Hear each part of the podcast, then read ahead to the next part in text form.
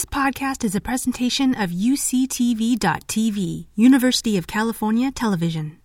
Like what you learn? Help others discover UCTV podcasts by leaving a comment or rating in your podcast app.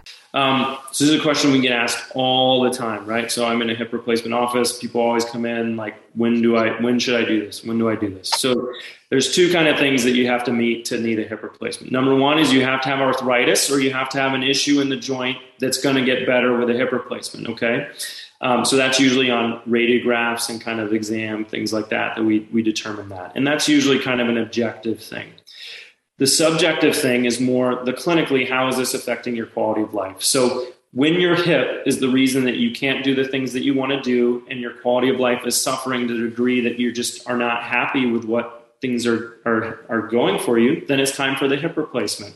And so, or then it's time to consider the hip replacement, I should say.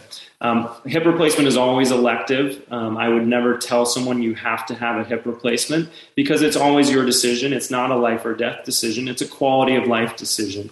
So only you can tell me when you're ready for it. Um, I would say that a lot of people worry, like, well, if I don't do it now, I'm going to be too old or I won't be able to have it done. I would say that's not really the case. Um, if you're still out moving around, you're still active, you're still doing the things that you enjoy, you're still healthy enough to have the hip replacement. We're doing this in people in their mid to late 80s routinely, even in their 90s sometimes. So, you know, mid 70s, I would say if you're still able to do the things you love and enjoy, and your your pain is tolerable, keep doing it. And when you can't, we're here for you.